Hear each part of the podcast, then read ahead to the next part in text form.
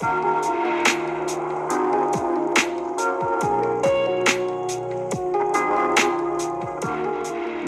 to the Hoops and Huddle podcast. I am Malika Walker, and he is. I'm Brandon with the rubric. Happy to be here, Malika. Ready to get into another week of Hoops and Huddle. What we got? What you got on deck today?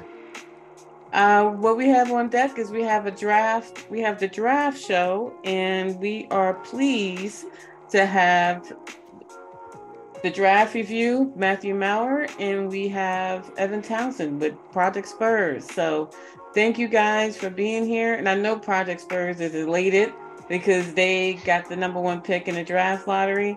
But thank you guys for joining us for this draft show, one of the most hyped draft classes in some time. And let's and I want to get into should they be, and we, we're going to talk about it. But you guys can introduce yourselves, and then we can get going. We can start with Matt, and then go to Evan. Hi, I'm Matthew Maurer. I'm an NBA draft historian. Also, I've been covering the draft since 1998, and I have an extensive database of every player that's ever been drafted. And uh, this is my time of the year. Fun, fun, fun time. Cool. Go ahead, Evan. Evan. Oh yeah, sorry. Uh, my name is Evan Townsend. Uh, I've been working with Project Spurs for a little under two years now. Uh, I'm from the uh, great city of Austin, Texas. Just doing draft analysis. Um, like you said, Malik, it's a you know it's exciting time. I still can't believe it. Um, you know, uh, the alien that they say, as in Victor Wembanyama, will be coming to uh, the Lone Star State. Uh, so yeah, super exciting. Y'all going nuts over, over that draft Oh my goodness. Man, that was that was rigged. I know it wasn't rigged, but you can't tell fans in Charlotte that it wasn't rigged. I mean, you guys had got Tim Duncan, um, you know, like Gregg Popovich was there. Everybody just assumed that they would want Victor Wembanyama with a coach of his caliber. Um, it's obvious, you know, you could see from his. It was weird, like watching the draft and when Houston was, you know, name was drawn, you saw the look on Wembanyama's face, and you know, it's just interesting. But let's let's let's get into it. Uh, let's start with the draft lottery um, and how that played out. Now, does the draft lottery? What was is were there any surprises with anything? Did you expect Detroit really to be a top three or four pick? So let's start with uh Matt with that because uh, with you being a historian of this, like, did the lottery play out the way you expected? It actually did. Um, I thought, I think this is probably why people talk about it being such a conspiracy because I was interviewed by a couple people and they were like, well, where, where's, what's the best destination for Wembanyama? And I said, that's San Antonio. Um, and it certainly played out that way. I said the same thing too, actually. I said San Antonio. Yeah it's perfect. It's perfect for him. It's perfect. They have a good infrastructure and stability there. I thought if he went to Houston, I don't know if that's a successful place for him. But, you know, hats off to the Spurs. They, they got another one in the chamber. You know, first uh, 87 with uh, David Robinson, then 89. Uh, I'm sorry, 97 with Duncan, and, and now 2023 Wembanyama. So that's awesome. And then um, you know, I'm not used to seeing Portland up this high. Uh, you know, historically, they don't really pick this high up, so that's kind of a kind of a weird uh, weird thing to see. And then Detroit, yeah, you got to feel bad to Detroit on some level. I mean, they had the, the, one of the highest chances to get up in that that top three category, and they just they didn't they didn't get it. So I, I feel bad for the fans, obviously. Yeah, I was I, got to tell you, I'm probably the lone star on this. I was concerned about him going to San Antonio, uh, and a big a big reason uh, is culture.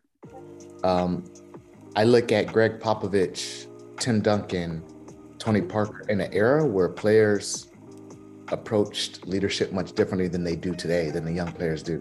But I don't know anything about Wembanyama. So will he take to that coaching style that is Gregg Popovich, which is a bit more old school, a bit more structured, rigid, uh, almost like we saw with Dejounte Murray or Kawhi Leonard, who didn't necessarily take to it, or Stephen Jackson, who is not a big Popovich fan. I wonder. And he's been vocal about not being vocal. a Popovich fan. Yeah, yeah, yeah. But I wondered. I wondered if it was a age thing, like these young guys coming in, they approach the game differently. But I don't know. But I really wanted him to go to Portland. I wanted to get Dame some help. well, he I don't think he's isn't he a little I don't know, like I watched some video today of the Memphis Grizzlies, Kenny Lofton. I saw a, a video going around of Kenny Lofton playing um versus uh Wembanyama and he was basically just bully balling him around. Like he'll have to me, he has to his first few years and really be working on getting his body up and because you, you can see the skill, but right now in terms of NFL, NBA ready, not ex- I mean, he's NBA ready skill wise, but in terms of weight, I mean, how do you guys see him playing? You know, how do you guys see him his first few years in the league? Honestly. I mean, I I do worry. Um, to me, it's not just about skill. I mean, the way that he plays, uh, I think that's capable of doing that in, in 30 games. Uh, I get worried about that 70 games per season. I mean, that's a lot of stress for a guy that's seven foot four. Um, but I mean, he plays exceptional. I mean, we haven't seen a player with this kind of skill at seven foot four. I mean, the only comp that we even have is like Ralph Sampson. so that's how much of a, you know, unicorn this guy is. Uh, so from that standpoint, we don't really have a lot, but we do have some history about you know, durability with big men. And that's going to be something that I'm sure the San Antonio Spurs will look at is making sure they can extend. Um, you know, I, I just think I worry, I do worry long term about just durability. You know, can he sustain that level of play, facing the basket, taking guys off hesitations? It's just a lot of stress to put on a body that's seven foot four. Um, so I do think that's probably the number one thing the Spurs will do is they'll probably take a look at his game, probably try to tone it down a little bit so he can extend himself for 70 games. And, you know, I, I really think that that's why San Antonio is probably the best spot for him is just, I think they have time to kind of like mold him a little bit and create this game plan to make sure that he is durable and then he can extend um, this this emerging talent for years. Now, Evan, I, I cut you off. I wanted to hear what you thought about the top four picks, and as well as what you think uh, the outlook of career for. Uh, At least the first few years. At least, oh, yeah. like, yeah. For sure, yeah. No, this is uh, like I said, a super exciting time. Um, I remember when we were hosting the space, um, me and my co-host Ben, great guy. Literally, we were super excited. Obviously, the lottery results uh, came out, and I immediately started driving all the way from Austin, Texas, uh, to San Antonio to start honking. And literally, the whole city was just super ignited. I'm only gonna talk about this for just like 10 more seconds or so. And in a sense, the city basically was just distraught um, as a whole. Um, you know, not a lot, go- not a lot going on for it, not just for Spurs or sports in general, but just as a whole. Uh, a lot of people were talking about the Spurs possibly moving to Austin, uh, to Vegas, and for a whole new just to whole new team. Uh, we just say bye bye to Spurs. Even in Mexico City was brought up. People bringing up uh, a lot of just relations to owners and past past just nonsense. And uh, you know the presidents, the owners, the GMs, these guys have been saying we're stuck in San Antonio. We love the city. People have been saying, oh, we need a brand new stadium. We need to rebuild. We need to do this, do that. And you know, Scoot Henderson, any one of these other guys, you know, they could have definitely helped. They definitely, you know, propelled the uh, the Spurs uh, the Spurs pedigree back to where it you know once was, but but man, nothing nothing can propel like uh, what Victor Wembanyama will do. And in terms of um, the lottery, I'll talk about this for a second. The lottery was a thousand percent rigged. I, I can I can confirm that. that's, that's just my that's just my belief. Um, I know you're gonna have a comment on that. Um, so so Matt. In in a sense, I, you know, I know the media is, is locked back there. I know these guys are highly credentialed. The athletic, every newspaper, you know, every outlet. Um, it's behind the scenes. They don't have their phones. They don't have anything. They can't, even, they, they, they, can't. They can't. They can't even use the restroom and leave. You know, and you know, people can say the frozen envelope with Ewing, this and that, and all you know, Matt, you know what I'm talking about. There's so many scenarios. People like to say, you know, maybe maybe this was probably not what they're not what they're promoting, but at the end of the day, I'm throwing a lot of scenarios for you, and I just want I just want you to tell me if this is too good to be true. Okay? Jeremy Sochan, our rookie from last year, played with Victor when they were both teenagers. No, he did not talk about that one at all at at one point in time. Okay, so that's one. We know Boris Diaw owns Mets 92, the current team he played for. Tony Parker, the last team he played for. Okay, Tony Parker's birthday, the day after the lottery, the day of the lottery. the general manager, R.C. Buford. Did y'all hear the story? R.C. Buford, the former general R.C. Buford. He's now the CEO, I believe. Yes, the CEO. R.C. Buford literally had um, a just a blue chair from back when they won the lottery in the in the in the 90s with David Robinson, and um, you know that was known as his lucky chair. He gave that to uh, his uh, his daughter, and she went to college, did her thing, and the day of the lottery, uh, that chair just winds up in his hotel room with a note saying just pretty much just good luck. And then a couple hours later, Victor Wembanyama, you know, and I, I believe the Evan, Evan, I'm I'm gonna, I'm gonna need you to, you know, like Matt, can you can you uh, respond to that, and then we can get in with the rest of the draft because I disagree with your draft board um, for number two. So can we can we can you respond to that, and then we'll move on.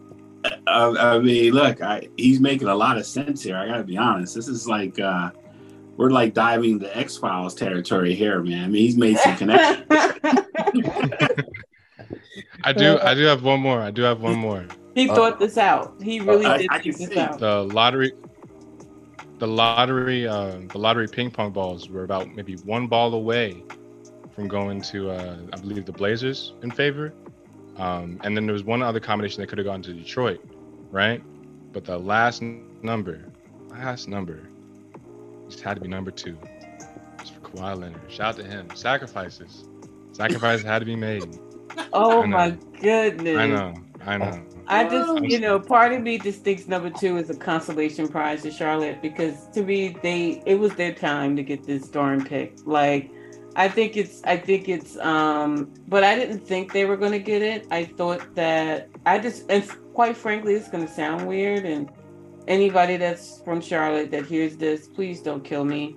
But with the luck of Charlotte, you know, to be Charlotte's luck, they pick Wembanyama, and it's something happens, and it mm-hmm. turns out, you know, everything is blamed on Charlotte. Is something was I don't know, like I, I was part of me was like, he comes to Charlotte, it's gonna be our fault. It's gonna be Charlotte's fault if something goes wrong with Wimby. It's gonna be oh Charlotte didn't do this and Charlotte didn't do that. But I wanted, you know, but if we got, but if they got Wimby, great. You know what I mean? Great for the franchise. I think they deserved um deserved it. But them having a top three pick, I was like, you know what? But in this draft to have a top three pick, this is the draft to have a top three pick and be able to pick from some of these players. So real quick, um, uh, mm-hmm. the biggest question that comes up when we ever talk about draft with fans, I know the core fans of the NBA, they really get it. Could the two of you could you just give just a high level in layman's terms how the draft lottery works so that people understand? All right how did they pick these top four versus the 10 who gets what? Could you could you just break it down in layman's terms for us before we continue to the rest? Sure so essentially this all went back to another unicorn was when they started this whole process was was ralph sampson he kind of ushered in because they were tanking and the NBA was getting bad press at a time when it couldn't afford it. So they decided we're going to do a lottery system. Before it, we used to be a coin flip between the top two teams. They do a flip a coin, heads or tails, you call it, you, you got the first pick. So then what started to happen is in 85, they did the envelopes. Everybody got one envelope. They put the one envelope in the ball thing and then they, they spun it around and they just picked the order. That's where the frozen envelope comes from.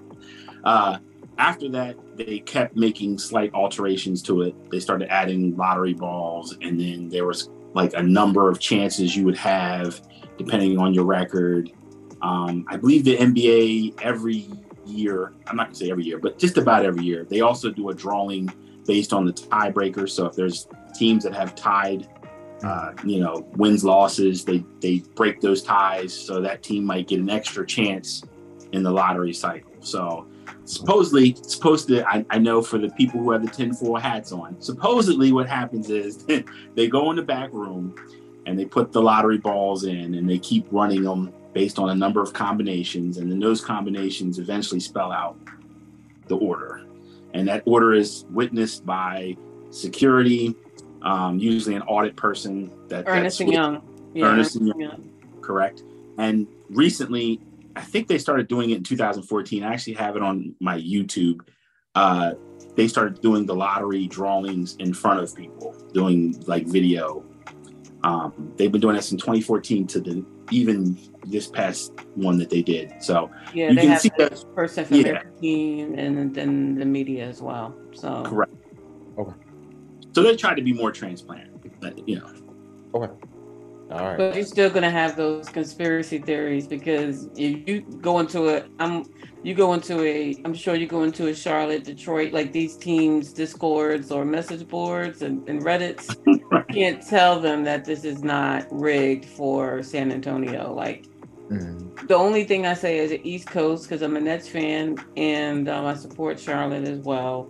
Um, yes, I've been like this forever. Look at who the owner of Charlotte is. It is what it is um, I I'm glad he's in the West because eventually things are going to come together, and you know what? They can deal with him four games a year. but the, you know they can deal with him four games a year once everything comes together. But let's get into the rest of the draft. Um, mm-hmm. Let's look at um, number two. We have um, we have Charlotte. I see Matt on your board. You have Brandon Miller, you know, some reports have come out that he um, is not interviewing well and he doesn't look as in the shape that teams were expecting.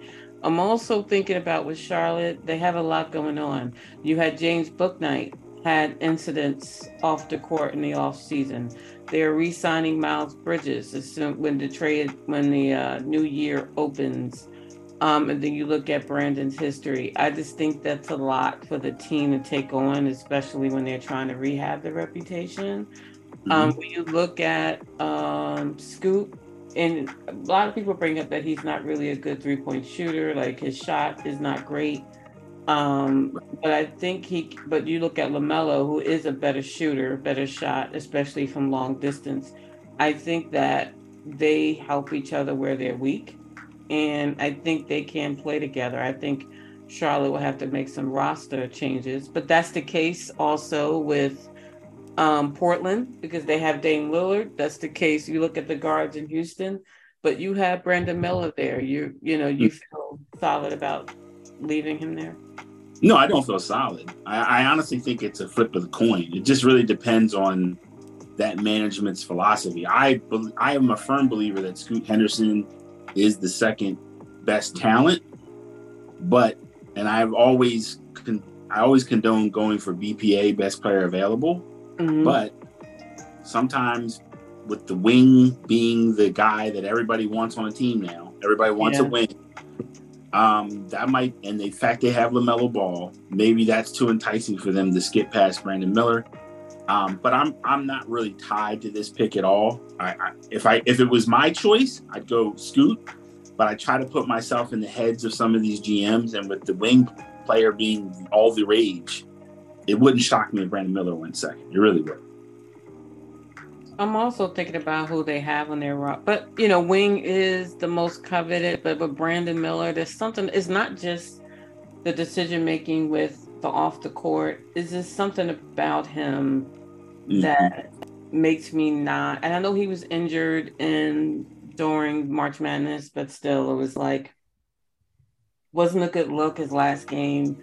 Like, you know, like I don't know. There's something about the kid that I'm not sure, but of course he's skilled. Of course you're skilled if you're this high in the lottery, right? You're you're right. skilled, but I'm not sure he'll translate. Um, you know, Evan, any thoughts on um number two pick? Yeah, um, you know, I, I believe every mock draft I've been in, every you know credible follow, whether if it's a, maybe a teenager with a you know athlete as his profile picture or a verified source, anybody and everybody is pretty much split at the moment. Currently, mm-hmm. at the moment, that's what I want to just emphasize with uh, with Scoot and Brandon Miller. People have their their you know notions. LaMelo Ball is you know a good catch and shoot guy. He thrives better with the ball in his hands, but he's such a dynamic playmaker. Like in terms of the the styles of passes and the unique ways he can deliver to guys in the corner, and you have you literally have no way. I, I can I wish I can pull up a clip. LaMelo Ball drives. You can woo, woo, woo, woo, woo, for like two or three seconds, not two or three seconds, obviously, but for a good uh, throw off uh, opportunity and be able to um, be able to hit guys in stride, get guys going. He doesn't necessarily want to always have the load in, uh, on his hands. I remember when he first uh, came to town, uh, there was Terry Rozier, Devonte Graham. He had to earn his spot. James Borrego made this man come off the bench. I don't think we've ever seen that from some, some guy that, that was that talented. And um, you know, in terms of uh, something I want to mention real quick, in terms of um, like the notions of where you can maybe see some under the table hintings towards maybe these guys being obvious to where like they're uh, or not obvious but making the notions to where like it's leading to where maybe like they're saying okay i'm more than likely going to be selected by this team. Um, i believe last year um, uh, okc chet and uh, and josh giddey pretty much made the announcement uh, with themselves just by saying oh we're we're like brothers. We're twins on Instagram before he's meeting with any other team. Sorry about my audio. Sorry about that. And then when when Scoot and Melo, they're both signed to signed to Puma. Obviously, it's only mm-hmm. been a few days since uh, since the lottery, but these guys haven't been um, marketed together in any way. Obviously, in the G League and, and with the Hornets and the NBA, you have to kind of just you know separate the marketing from themselves. But in a sense, they haven't shown any type of um, how do you say this this phrase? What's the, what's the right word I'm looking for? They haven't they haven't shown any type of uh, unity. And in terms mm-hmm. of um, the obvious fit, you would think that maybe Scoot would say, "Okay, I'm not going to interview with Portland. I'm not going to do this. I'm not going to interview with other teams." But he's interviewed with teams today, and Brandon Miller's only had Eastern uh, Conference suitors in terms of interviews. I think it's Detroit, uh, Indiana. Um, who else? Who else? Matthew. I, I know that I was got announced yesterday. So I'm gonna yeah. think Chicago and somebody else. And um, yeah. And yeah, so you can you can fit Brandon Miller with the Hornets, not as well in my opinion with Scoot. I believe Scoot is just a tier ahead, but in terms of Brandon Miller, the fit, I, have struggled really hard imagining, um, obviously before the lottery results, the the fit with Brandon Miller with the Spurs, knowing how like how uh, Brandon was saying how hard nosed the Spurs can be in terms of just on the floor, off the floor, the pedigree that they that they carry. In terms of Brandon Miller, Matthew, you've seen this guy on the bench literally get slow after a, 0 5 start, go to the bench, not shake anybody's hand, throw, throw the towel over his head, and just literally just check himself back into the game himself. Three, four minutes, in, three, four minutes in the game, you know?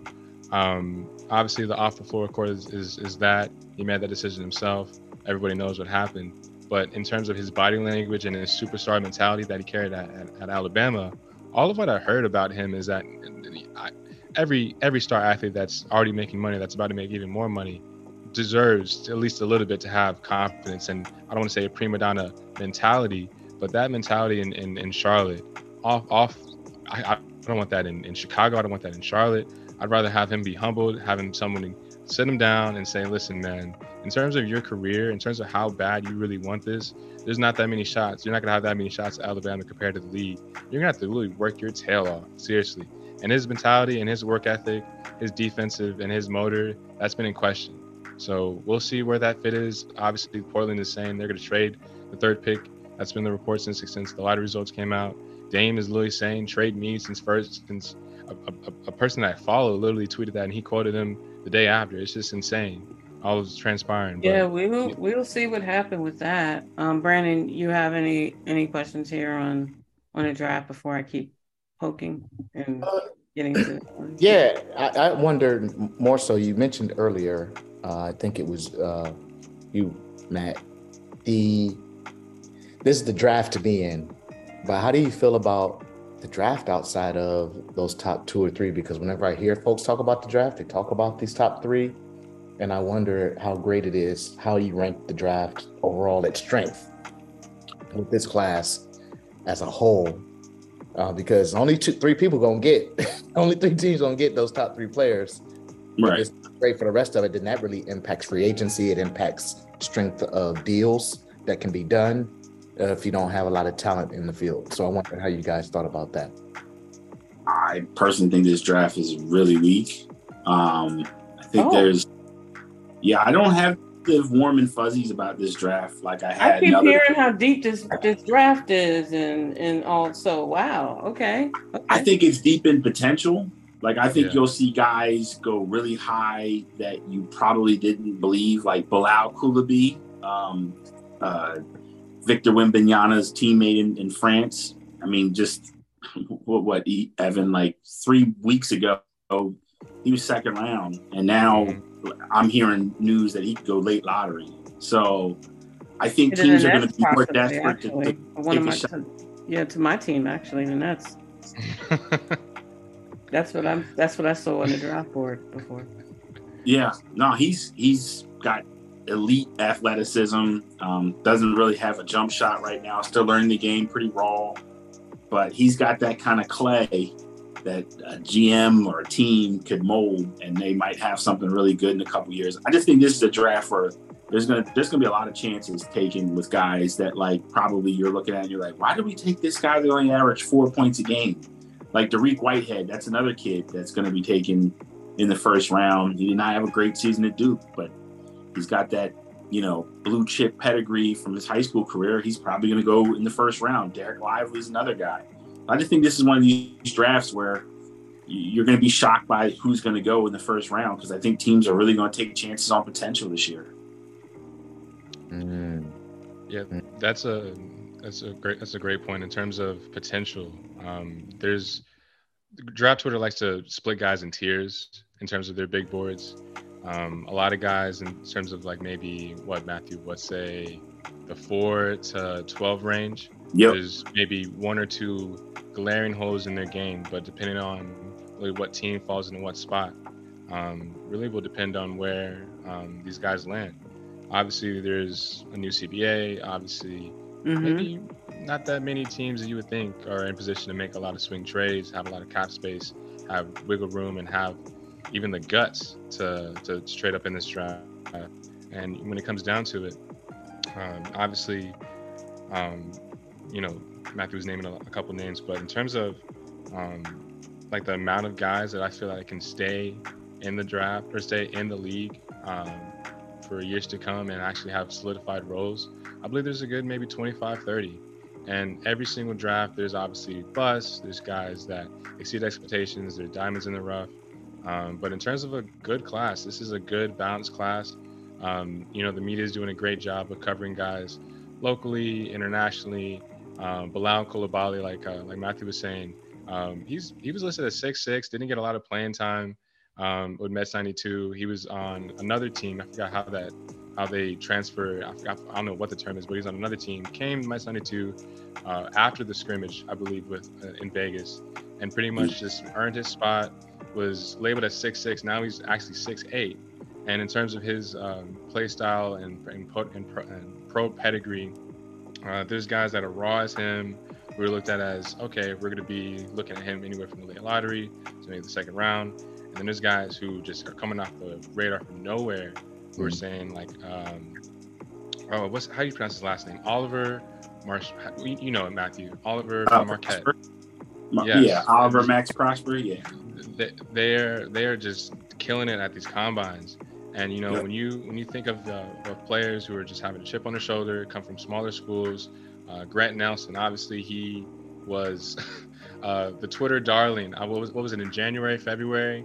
Oh, yeah, two just was- random they're going crazy. two, two random Detroit pages saw this guy at North Dakota State uh, have a hot stretch for maybe two weeks, and he he basically earned his spot of saying I'm an NBA prospect. But before maybe the last two weeks after after that happened, he he he wet the bed. He didn't have a great season. He played Oral Roberts and could not score, you know. And then literally at the combine, he's exceeding expectations. He's shooting the ball well. He's first in the shuttle drill. He's breaking records. He's 6'10. You can call him a unicorn if you want to. He may he may go back to college or he may be in a rotation five weeks from now in the summer league. So so we'll see. I'm curious about I I'm not exactly sold on the Thompson twins. Um, I keep, you know, hearing their level of competition, you know, like doesn't dictate that they should go as high as they're as they're expected to go. What are y'all thoughts on the Thompson twins and another one, Cam Whitmore? Like, what are your what are your thoughts on those on those guys in terms of potential if they gain translating to the NBA? Uh, I think the Thompson twins are, are probably a byproduct of this draft being maybe not as exciting as it was in the past. I think I think like in a really strong draft, I don't know if the Thompson twins are top 10 picks, but in this draft, they're wow. certified. They're certified top 10 in this draft. I mean, it, just if you take a look at their heights and weights, I mean, Amen and Ausar, they're both, you know, very athletic, six seven. Amen is a, basically a point guard. Ausar has basically played most of his life not handling the ball, so he has to work on ball handling. Um, Amen's not the shooter that Ausar is, so they kind of been able to complement each other throughout their lives. Um, but yeah, I think these guys. I, I know the argument about like who have they faced, and you know that has some validity to it for sure. But let's also be honest. You know, in this era, we could make this statement about a lot of different guys. Um, there are a lot of guys that are coming out that look, we don't have the like the Thompson twins aren't going to the combine and they're not playing in the combine. They don't have to. They built enough credit and cachet with NBA teams that we don't need to see you in the combine. We, we trust you. We're going to put you in the top 10. But that's changing. That's changing next year. Yeah, yeah, that definitely is changing next year. And that, that definitely will have some impact to, to I guess, programs like OTE for sure. Um, but yeah, I, am a big fan of the Thompson twins. I really think what they have is unique.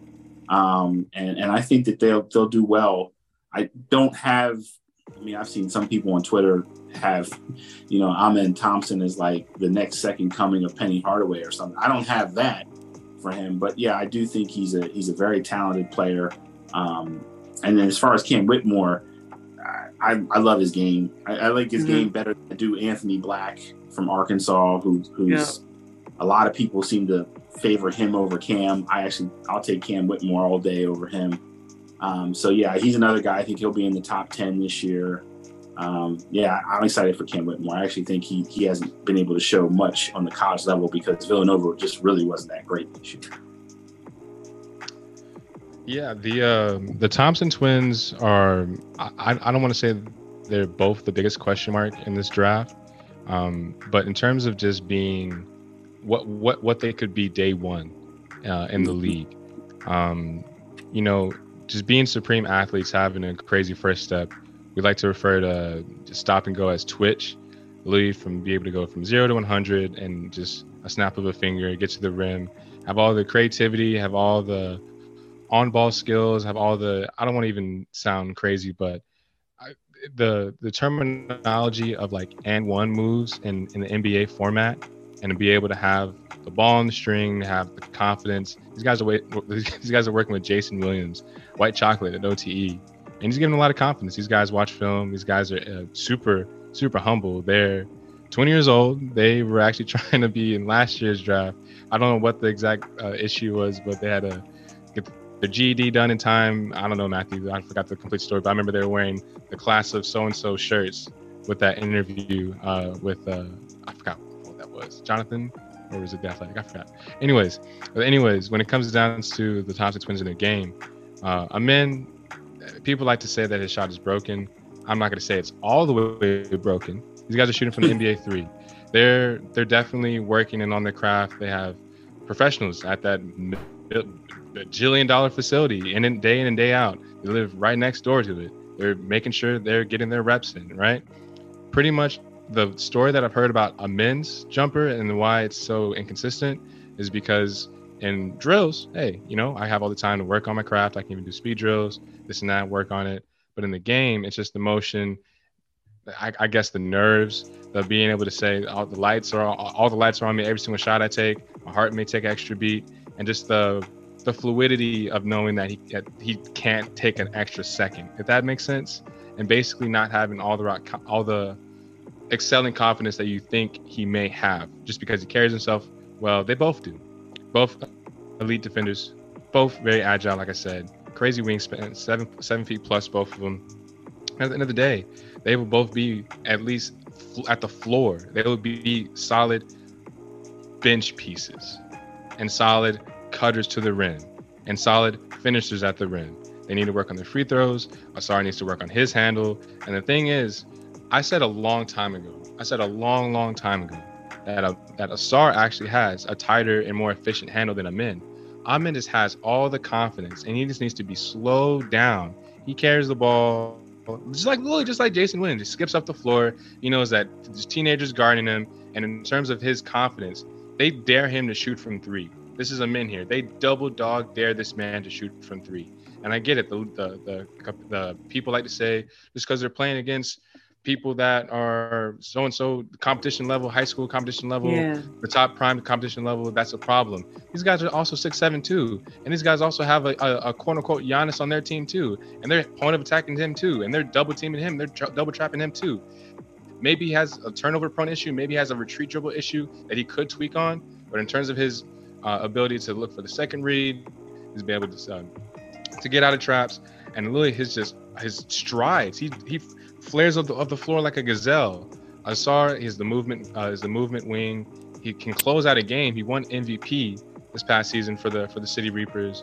And at the end of the day, I can't I, I can I actually I can't say this with confidence. There is a scenario where Amen maybe falls to I think the Rockets are the favorite pick right now, right? And mm-hmm. The that's the, I, he's a question mark. People don't know if he's going to go maybe even right after the Detroit. He can fall. I don't want to say outside the top ten, but there's so many people locked into their picks that they don't want to make any promises and they can't make any trades. Ausar may very well fall. Keyonte George linked to the Orlando Magic. Either Grady Dick or Leonard Miller, because uh, supposedly gave a promise to OKC. Leonard Miller got pulled from from, uh, from a practice yesterday. And he's probably going to go top, top 14. So if Ausar doesn't have someone, in, whether it's Washington who needs a point guard, mm-hmm, Indiana who probably needs maybe Ausar next to next to um, uh, what's his name from Arizona. Um, man, Bennedict Mathurin. These guys have all the options in the world, but man, Cam Whitmore is so much better. Jarace Walker so much better. Someone's trading up for, from the Blazers pick. Um, and to land on that plane, when it comes to to Cam Whitmore, Cam Whitmore may just be he may just be just as athletic as the Thompson twins. I, I he he literally has the quickest, most versatile for his frame like uh, for his body frame. Yeah. He's built like a linebacker. He's built like a running back actually. And in a sense, yep. it, from yeah, Whitmore the, stands out to me a little bit. I mean, especially with Ausar, like I see Cam Whitmore. I could see Cam Whitmore being drafted like on draft night before Ausar, depending on the team. Um, I really can, but you know, we're, we're going to wind down. I want to have you guys back when it gets closer to the draft just so we can talk a little bit more. But I want to wind down with our final two questions. So you go ahead. Um, you go ahead, Brandon, with yours, um, and then I'll come in after you with the final one. So, one of the ones I I was interested in is uh, I saw you had Julian Strawther uh, going to San Antonio as well. Uh, and how did you see him doing in this particular draft, as well as I, I know a lot of hype was around his teammate uh, Drew Timme uh, as well. Like, do you think he's ready? Do you think he'll? I, I, I was just surprised to see him that high. What do you think he'll do in this draft? I think Strawther, you know, he he plays like a, you know, San Antonio likes players that don't waste a lot of movement um, they like players that know what their strengths are and, and, and will maximize those strengths. I think Strawther is just one of those guys. He, he understands what he can and can't do. He's very efficient in that movement, and I think he kind of matches kind of the mindset that they look for in players. As far as Drew Timme, uh, yeah, I don't know if Drew Timme is going to get drafted, and that's probably something that I talked about even last year when when you know when you started seeing time and time again that athletic players trouble him. He doesn't get the ability to get the ball at the top of the key and do his moves because guys really disrupt them when they're athletic and they and they, are reactive and they can swat at the ball and get him off his spaces.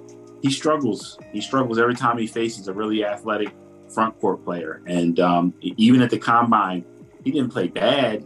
He just really struggled, and that's the thing. You know, as much as we talk about all the great shooting and the skills that we see on the NBA level, people still fail to realize just how much of a freak athlete a lot of these guys are.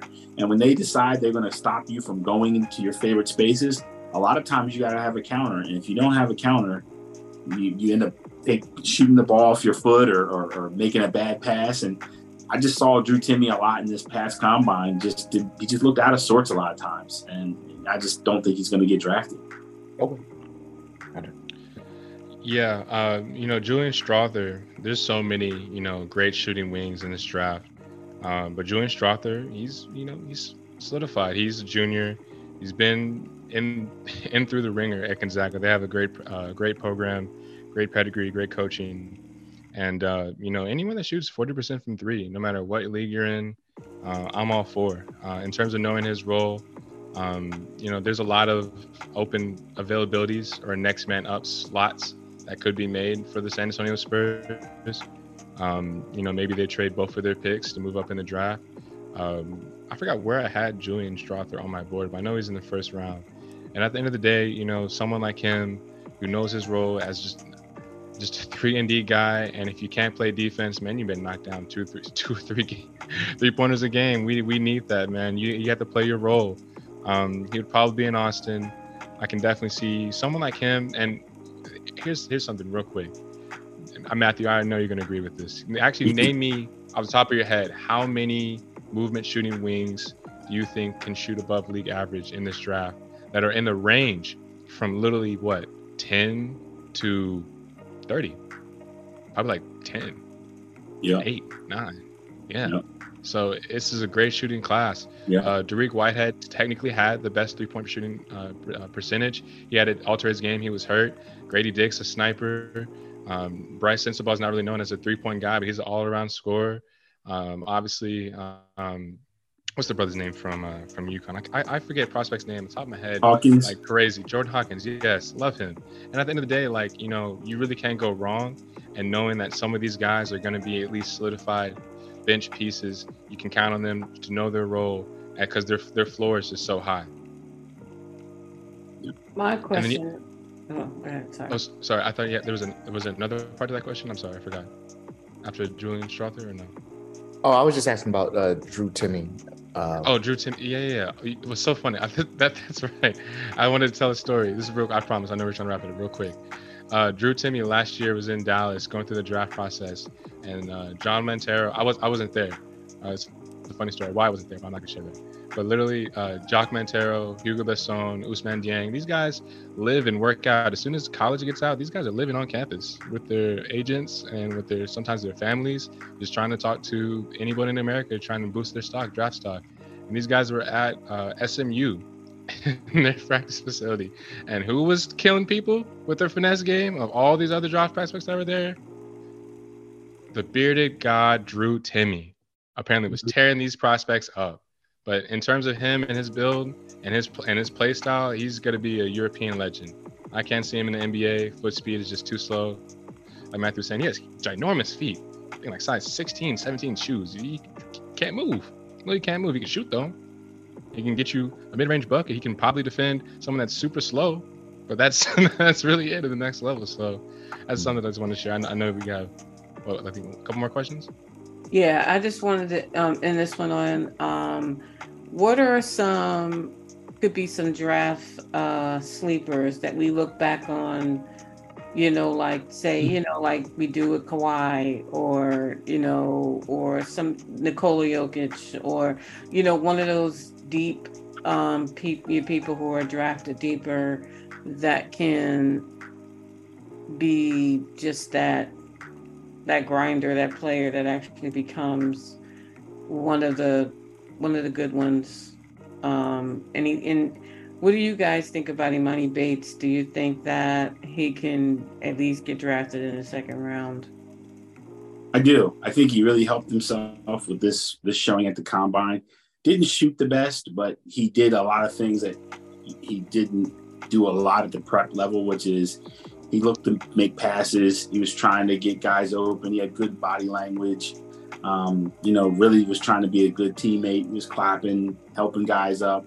He was really trying to show that, you know, the more mature side. So I think that really helped him in the eyes of scouts. Um, I still look, all these guys are still fighting just to get in the second round, though. I think he's still fighting for the second round. Um, ben Sheppard is a guy from Belmont, great shooter. He killed it this past combine. He's a guy that could really move up in the draft. Um, let me see, who's another guy? Uh, whew, there's there's so uh, there's so, so much, uh, you know, potential guys like Ryan um, Ryan Rupert from Australia.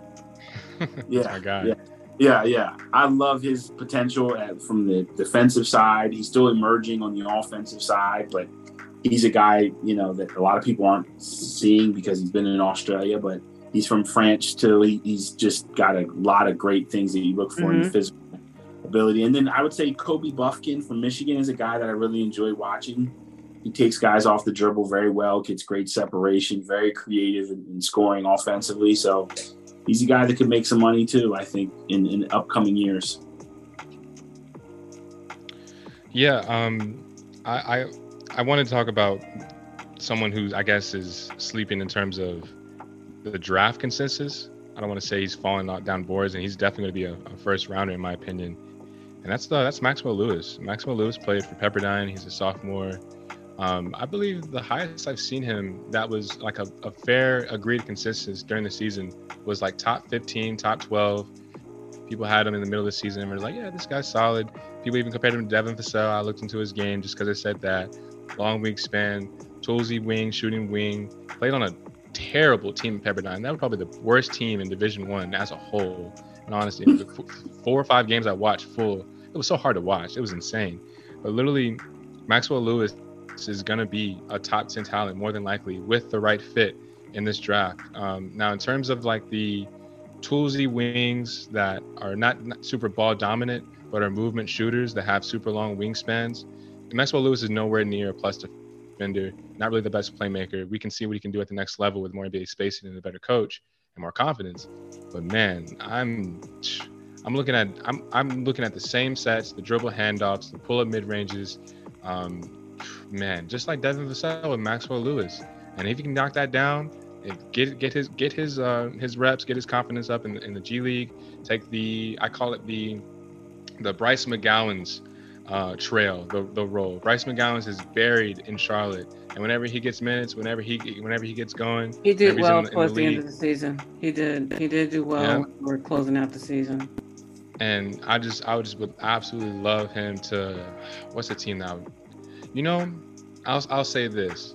There's one hole. There's one hole that the Los Angeles, not, not the Lakers. Sorry, I'm so sorry. The Golden State Warriors have, and that is a movement shooting wing off the bench that can get his own shot. And in terms of Jordan Poole, mm-hmm, could be on the move. Moses Moody, mm-hmm. looking like a stationary three and D shooting guard. Mm, he can get his own bucket, but he's not really thriving best in that system. And I think it's just more lines of his confidence and getting to his own, knowing that he has to split the court with more, more guards. Maxwell Lewis is a true small forward. And in terms of, I, I, will throw this comparison out there. I compare Devin Vassell to to old school uh, Rip Hamilton uh, from Detroit. Are going to be a, a, solid third or fourth option, no matter pretty much what role he's in. We know that he, if he's not, I can't just say wide open off of off of from lane penetration, or pretty much just off of a double elevator screen or coming off of the baseline. We can count on Maxwell Lewis. Maxwell Lewis is always going to be a threat to, from someone to, to stretch out and, and cover him and then be able to make the playmaking reads. If he can turn into, if he can finally, finally show that confidence and get his and get his butt into the lane, kick out to the right guy, that's what's to keep him on the floor and turn him into a twenty million dollar man. But until then, he's to be just a three and D shooting wing that has to prove he can play defense. That's one thing I'm looking for him to, to prove in the combine, and hopefully he can uh, he can excel expectations thank you for um, thank you guys for your time. We'll have you back um, closer to the draft because I'm really curious. I didn't get to ask this question, but it's late now. and that is, and I'll leave with this. Maybe we can just throw it on the timeline and I'll retweet it. Your thoughts on Bronny James because he will be in the draft next year because LeBron is getting up there. He can't, st- even though he may, it would have may have been great for him to stay in college maybe two years. I think he's coming out next year because yeah, he want LeBron wants to play with his son. So you know, like if you have any thoughts, um, definitely share them.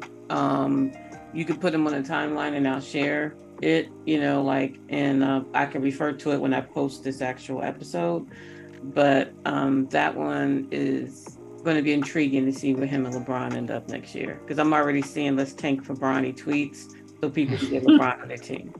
So, um, yeah, we can go more into that next time. But thank you guys for being here, and we'll talk to you soon. And appreciate your, we appreciate you, uh, you know, giving us your knowledge and sharing that with us. Appreciate you guys having us on. Good thing. Thank you.